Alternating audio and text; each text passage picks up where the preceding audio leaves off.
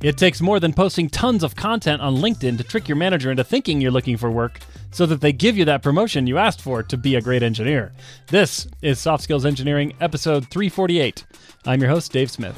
I'm your host, Jamison Dance. Soft Skills Engineering is a weekly advice podcast for software engineers who just want that promotion and will do anything, either ethical or not, to get it. We've just entered a whole new world of grifting enabled by these large language models, generative AI. Just a button click away. Used to be you had to outsource this stuff. Now you can just generate it. Now it's already all been outsourced for you. Should I thank our patrons, Dave? Do it. I want to thank Systematic Guy, Anthony Ungaro, Kyle Boss, Connie Lee, Santa Hopar, Noah Fraser Logue, Kent C. Dodds, Jenny Kim, Owen Shartle, Craig Motlin, I Love Mavis, The Stochastic Parrot, Alice Jost, Nandon Hooten, Ohio, patreon.com.au, we're hiring, Ira Chan, Monkey Face Emoji, Jonathan King, Testing his Document. I think this is pasted wrong because it says testing is document.org. Oh, And if I remember right from many years, it's testing is documentation. documenting. Documenting. Testing is. It's one of those three. uh, Old Apple Fadier. Will Angel pronounced like that town in Ohio slash Scotland with an unpronounceable name. Erga. Nick Hathaway, Travis Sanders, Braden Keynes, John Grant, Bartek Tatkowski, Cody Sale, Nick Cantar, and Philip John Basile. Thank you. Thank you so much. We appreciate your support because it makes us feel good and also because it pays for the costs of producing the podcast, which are non-zero. So this helps helps keep it going. Thank you. If you would like to contribute to the podcast, help keep it going as well, you can go to softskills.audio and click support us on Patreon. Any dollar amount will get you an invite to our Slack community, and any dollar invi- amount above whatever the amount it says it is is It's I should really look this up. yeah, yeah, I'm yeah, I've generalized this. That's true. I don't have to look it up now in case we jack our rates way up in the future. The audio will then be listeners won't eternal. be able to come back and yeah, be like, "Wait, this used to be." You'll never know. Anyways, there's there's a reward tier where we say your name or some stuff you want us to say. Some of these are names, some of them are not, and you know, pl- play in that space. We think some of them are names. I- yeah, We'll say whatever you want, pretty much, with the with editorial rights. yes. Thank you. We appreciate it. Do you want to read our first question, Dave? I do. This comes from an anonymous listener who says, Hey, Dave and Jamison, longtime listener of the show, looking to get your advice on dealing with guilt at work. Lately, I've found myself in a lot of situations of having to deal with bugs or incompleteness after pushing out a feature. It's not my intention to be careless, and I do feel like I'm giving it my 100%. But there seems to keep being thing after thing that I'm not catching. It's impossible to sweep these under the rug when you have to put up a follow up pull request to fix something that was clearly your fault. I feel like every once in a while it's okay, but when it starts to become a pattern, I wonder how this may reflect on my performance review. My coworkers aren't letting on about any frustrations they may have, but every time this happens, I can't help but feel shameful of myself, and it's causing my anxiety to hit the roof. I'm waking up for work each morning wondering what it's going to be this time and feeling pits in my stomach. Please help. Ooh, Ouch. My stomach just got a pit reading this. I'm guilt free, unaffected by the guilt of others. I know I know that is not true. I have recorded audio evidence. Maybe even hundreds of hours Yes. of recorded audio evidence. If if only. Okay, I have one thought, which is that breaking stuff is correlated with changing stuff. So one way to look at this is you sure are doing a lot of stuff. That's true. If you're if you're breaking things. If you get nothing done, you're probably not going to put any bugs in. You know, related to that, if people notice what you're breaking, that means it's actually meaningful. It's an important. It means you're not just getting sidelined and working on stuff that doesn't matter. Yeah. Yeah, that's true. Look, look at all these silver linings. Turn that frown upside down. it's actually good. I don't think I'm a careful person in general. And certainly when I was in IC, my strong point was not great rigor in, in being very careful. Don't ask me what my strong points were, but it wasn't that. So I, I feel this. Sometimes I'd get a lot of stuff done and then it would have some bugs.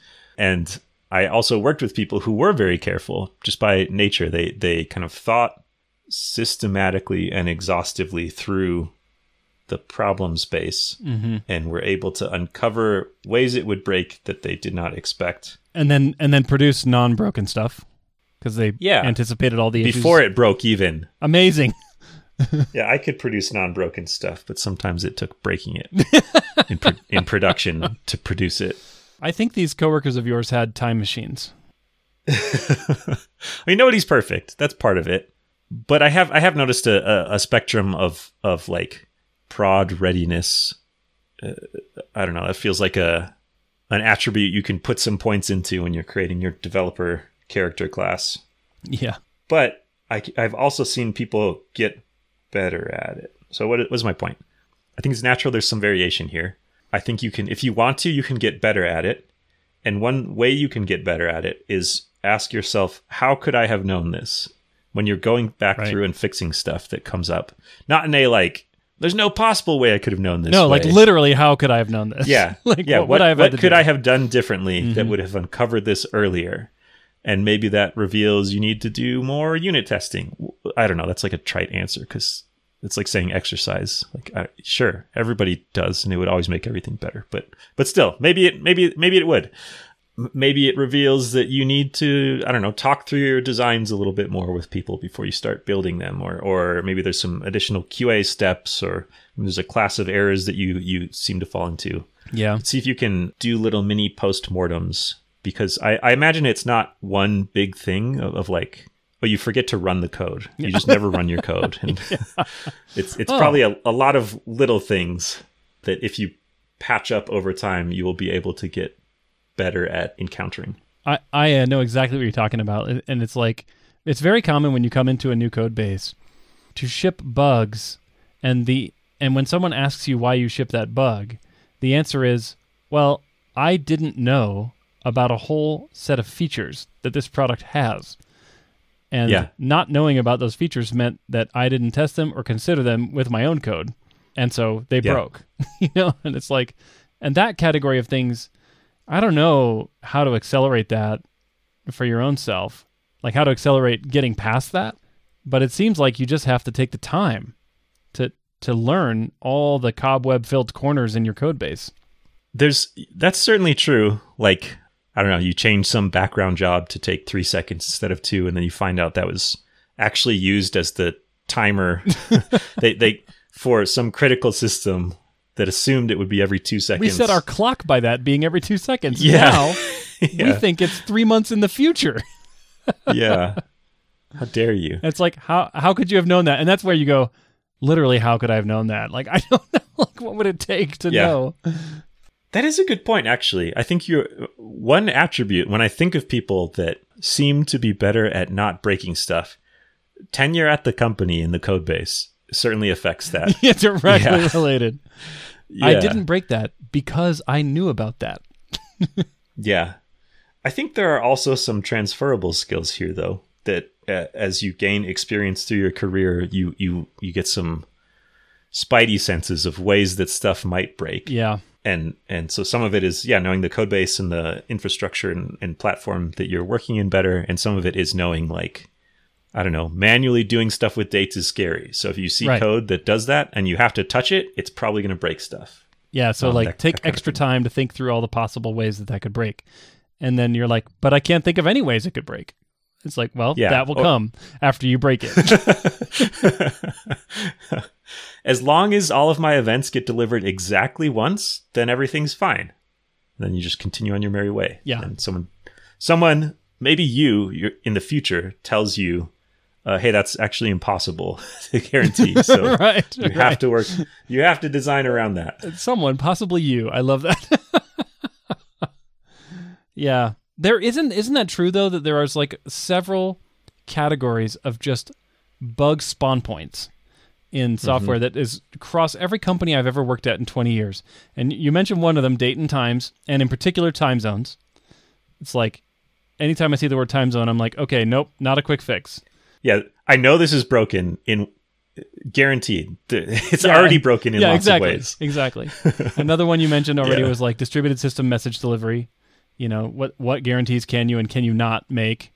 Oh man, there's just so many. I can't even I don't even have a running list. It's just like when I encounter them, I go, "Ooh, ouch. I've got this scar tissue that started tingling when I saw this." yeah yeah Yeah, I guess I don't want to just run through things. I think that that would be way too technical for this podcast. It But would be, yeah, but but it would be a great book, I think, where it's like, look, if you take nothing else from this book, just read all the chapter headings. Each one of the chapters is a subject where if you have to work on code that does that, triple your estimates. probably. yeah, it's probably broken already. yeah, it's probably already more. broken in ways that you just have no idea. It's kind of like code smells, but at a at a larger level. mm-hmm. Code smells is sort of like this is a, a sign that this code might be brittle, and this Mm-hmm. is more like this is a problem domain that is probably broken. It's just so many. Like, oh, you have to process files. Do you know about file encoding or string encoding? You know, Yeah. Oh, there's just so many. If you ever have to say the words fsync, then you probably have data Yeah. integrity issues. Yeah. Oh man. Well, Whew. Sorry, this is just it's giving me cold sweats. good news, we're managers now, so we don't have to worry about any of that stuff. We don't break things. We just Yeah. help people not feel terrible when they break things. That's our job now. Yeah. No, we we break people and organizations, not code. People. Much better. And you just you can't put up a PR to fix a person you broke. Just so you know. No, you cannot. Yeah, that's a and you can't leave comments on someone else's person. To, su- you can't request changes very easily.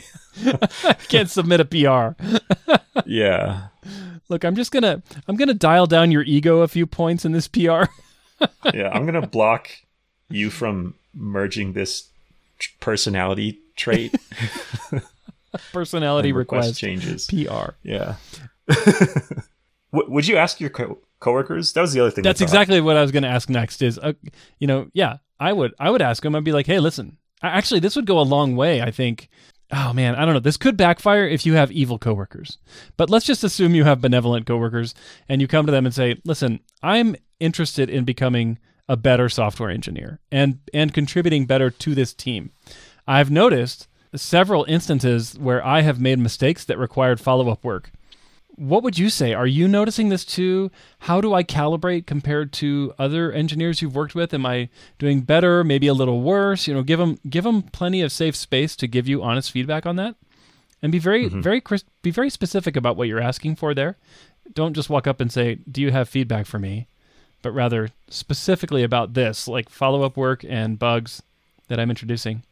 And aside from that, like just learning from your mistakes and asking your coworkers to help you calibrate where you are, I don't know what else you do besides just continue marching down the software engineer path, knowing that all the greatest software engineers were forged on the path of just mistake after mistake after mistake. Yeah. I said something earlier about it means you're getting stuff done if you're breaking stuff, but one of the one of the things most correlated with production systems breaking is is changes getting deployed to them.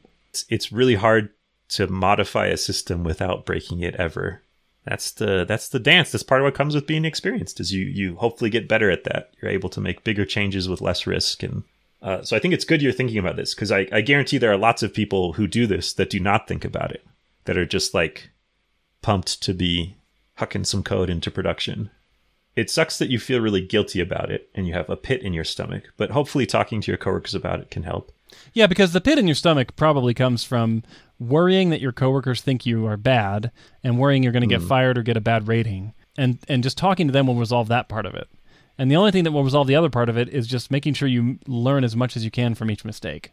Would you talk about it with your manager to say, "Hey, I'm I'm working on this," or or would you be worried that would risk exposing this weakness? Maybe maybe they didn't know, and now it is going to show up on your rating. You know? It depends on how hands-on my manager is. Because Yeah. if your manager is really hands-on, knows the code, works in the code with you, they might actually have good advice to offer you. But if they're super hands-off, then it maybe can only hurt you to tell them about it. What do you think? I think it could help in that you would be able to show, "Hey, I'm I'm working to improve this area of of uh, of weakness." Yeah.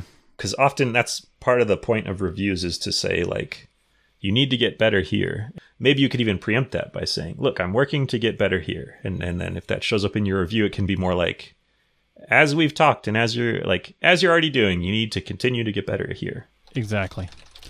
And I think that's that's the message I would bring to my manager rather than, "Hey, can you tell me how I'm doing?" I would say, "Here are the things I'm doing proactively to become better in this area." Yeah. Well, we answered the question. I think so. Good luck. It's it's great that you're introspective about this and recognizing it. I think a lot of people who struggle with this, not a lot, but some of them don't recognize it, don't work on it, and then one day they wake up and their manager is like, "You're not meeting my expectations," and it's like, "Oh crap." Mm-hmm. So it's good that you're getting on top of this early. Yeah. All right. I will read our next question, which is also from an anonymous listener who says, What are your thoughts on low code platforms? I feel like they will end up like WordPress, small companies with the tools in a varying degree of spaghetti that pay a contractor to clean up. I found myself on a team that wants to use a low code tool, and I feel like it's a detriment to my career. I feel like another employer won't take me seriously in an interview as I try to explain my way around it. Is this something I should be concerned about being in too long? I've voiced my concerns, but it doesn't seem like direction is changing. What would you do? How do you feel about low code in general? Hmm. I like less code. code makes bug. Code has bugs in it and breaks low, things. low code, low bug. That's right. And if you have bad code that breaks, you get pits in your stomach, and I don't like those either. I I would not want my career as a software developer to be using and working in a low code platform. The the question doesn't mention a specific tool and this podcast is not endorsed by any specific low code tool Yet. uh, yet. Yeah. eh, eh. But uh, like I think of stuff like Webflow where it's it's it's kind of a WYSIWYG ish more powerful version of, of like a site builder or, or a and you can get a lot done without writing a lot of code. But then there's always this there's this like exponential increase in how much effort it takes to get the last little tweaks that are not easily enabled by the platform done. And some of them have escape hatches where you actually can write code in these low code platforms and, and some of them don't. But in my mind that these these are tools to enable technical people to get stuff done, not necessarily make it easier for software developers to get more done. Right. So I, I I would be I would be worried about pigeonholing myself if I wanted to be a more general software developer into I, I would be worried I would I would actually be becoming like a Webflow developer, Right. which exists. People do hire for that, but that's like a specific skill set and and not as easily transferable. And I, th- I think it, I might even say it makes me worried about being, it makes me more worried than just being pigeonholed because there are some technologies that, with which, if you get enough skill, you, even if that's your only skill, you are still valuable because people, employers, perceive your skills as transferable. Even though you're narrowly working in one skill, like you may become an expert on one programming language. Okay, fine. People might then assume that you could become an expert in another programming language, and they would probably be right. Like that's pretty pretty common. Hmm. But if you become an expert in a low code tool, they're not I think most employers are not going to assume that you could transfer that skill to a programming language like a traditional software development programming language. Yeah. So I'm agreeing with you and I'm actually plus oneing it and saying I'll take that vector and increase its magnitude in the same direction. Whoa. It's a big step. It's big. So yeah, I think the answer is yes.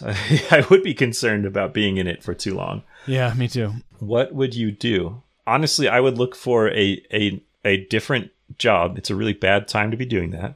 But still, I would. Maybe you don't find anything, but I would look for a job that helps me build the skills that I want to work in.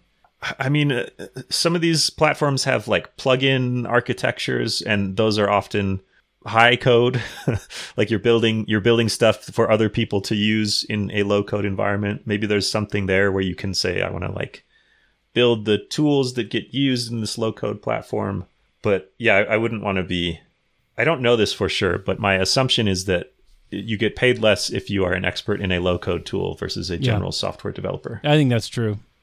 My gut says it's true, and my gut only fails me about 30% of the time. your gut never lies that i know of Yeah. because it doesn't make easily verifiable claims Yeah, it only, yeah, that's right. it avoids those like the plague because, you know, it knows it's wrong a lot. that would harm its reputation. I find myself on a team that wants to use it. I feel like, yeah. There's a balance here, though. I mean, if there is a legitimate business case for your company to use this tool, you also don't want to be fighting against that for your own personal career benefit because the company will pick themselves over your career every time. Mm-hmm. So so I, I, would be delicate about this uh, if you're trying to to change the company's or team's mind to not use this tool unless you feel like it's it's a really genuinely better thing for the company. Yeah, which it might be. Yeah, yeah, it, it might be. It might not. And and if if you're like blocking or putting your foot down against using this because you don't want to work in it, even though it'll be cheaper, it'll be even cheaper to not pay you. you know, like I especially have to get this low code, no code solution deployed so they don't need you. Yep. Yeah, I, I would be looking around for something, maybe a different team if, mm-hmm. if you like the environment. Yeah, me too. Well, have we answered and this question? I, oh, think wait, so, but I'll, I'll, throw out one more caveat, which is depending on your particular skill set and your background, low code might be great for you. So I, I, I don't want anyone to hear what Jamison and I are saying and think, oh, low code, avoid like the plague. No, like if you're just getting into software development, this could be a great stepping stone or frankly even a permanent career path for you. But if you're already into software development and the kind of software development you do is writing code, building applications, this might be a step back in terms of pay and technical expertise required to use. So, and and it might close doors to you that are uh, that are currently open. So it kind of it depends on the background you're coming from, just a little bit.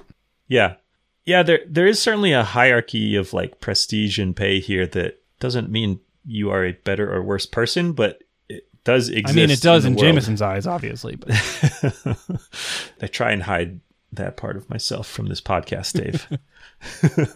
no, it, like yeah, there, you, you will probably get paid less as a as a WordPress developer than as a I don't know a software engineer. Mm-hmm. But a way I've seen people take this is if these tools genuinely make you more productive and help you get more stuff done, you can become like a, a freelancer or a consultant and ah. then you you just say it'll be x x dollars for your website please. And then because of this low code tool you can crank it out really fast. Yep. So so Amazing. there there is some ability to specialize and and benefit from like the abstractions and productivity gains that these hopefully provide. Yep. But if you're just using them at work and yeah i would be i would be worried about that. Yeah for sure. If, you, if you're just employed as a software developer to use one of these tools because part of the point is you can get someone without as specialized of a skill set. Hopefully, or part of the appeal of these tools to companies is is cost savings. You need a less, yeah, yeah. You, Which kind of tells you everything you need to know about about your career. Yeah, yeah. You don't want to be in. A it's a good general principle. You don't want to be in a cost savings career unless it's like, I will thus be able to get way more done in volume. Right or I'm the one on the receiving end of the beneficiary end of the cost savings, you know? Yeah. Like I own the company that is saving the costs. That's different than I'm the worker that's being laid off because of the cost hmm. savings. My cost is being saved. Shoot. I feel so good about my contribution. Yeah. Okay. Well, have we answered the question? I think so. Good luck. Best of luck to you. I would love to know how it goes. What should people do if they want their own questions answered, Dave? Go to softskills.audio and click the ask a question button there and fill out our form. Thank you so much to everyone who does that. And also, we've noticed a few people recently have written in to comment on the answers that we gave them from a previous episode. You can use the same form for that, and we love hearing your stories, especially when I am wrong and Jamison is right. I just like hearing them. I don't care if who's who's right because I'm better. It's true. Uh, no, yeah, we, we do love hearing follow up, and it's it's always interesting to hear how the real world differs from the version of reality that we imagine from reading a couple paragraphs and extrapolating. It's cool. I appreciate it. Thank you for listening. We will catch you next week.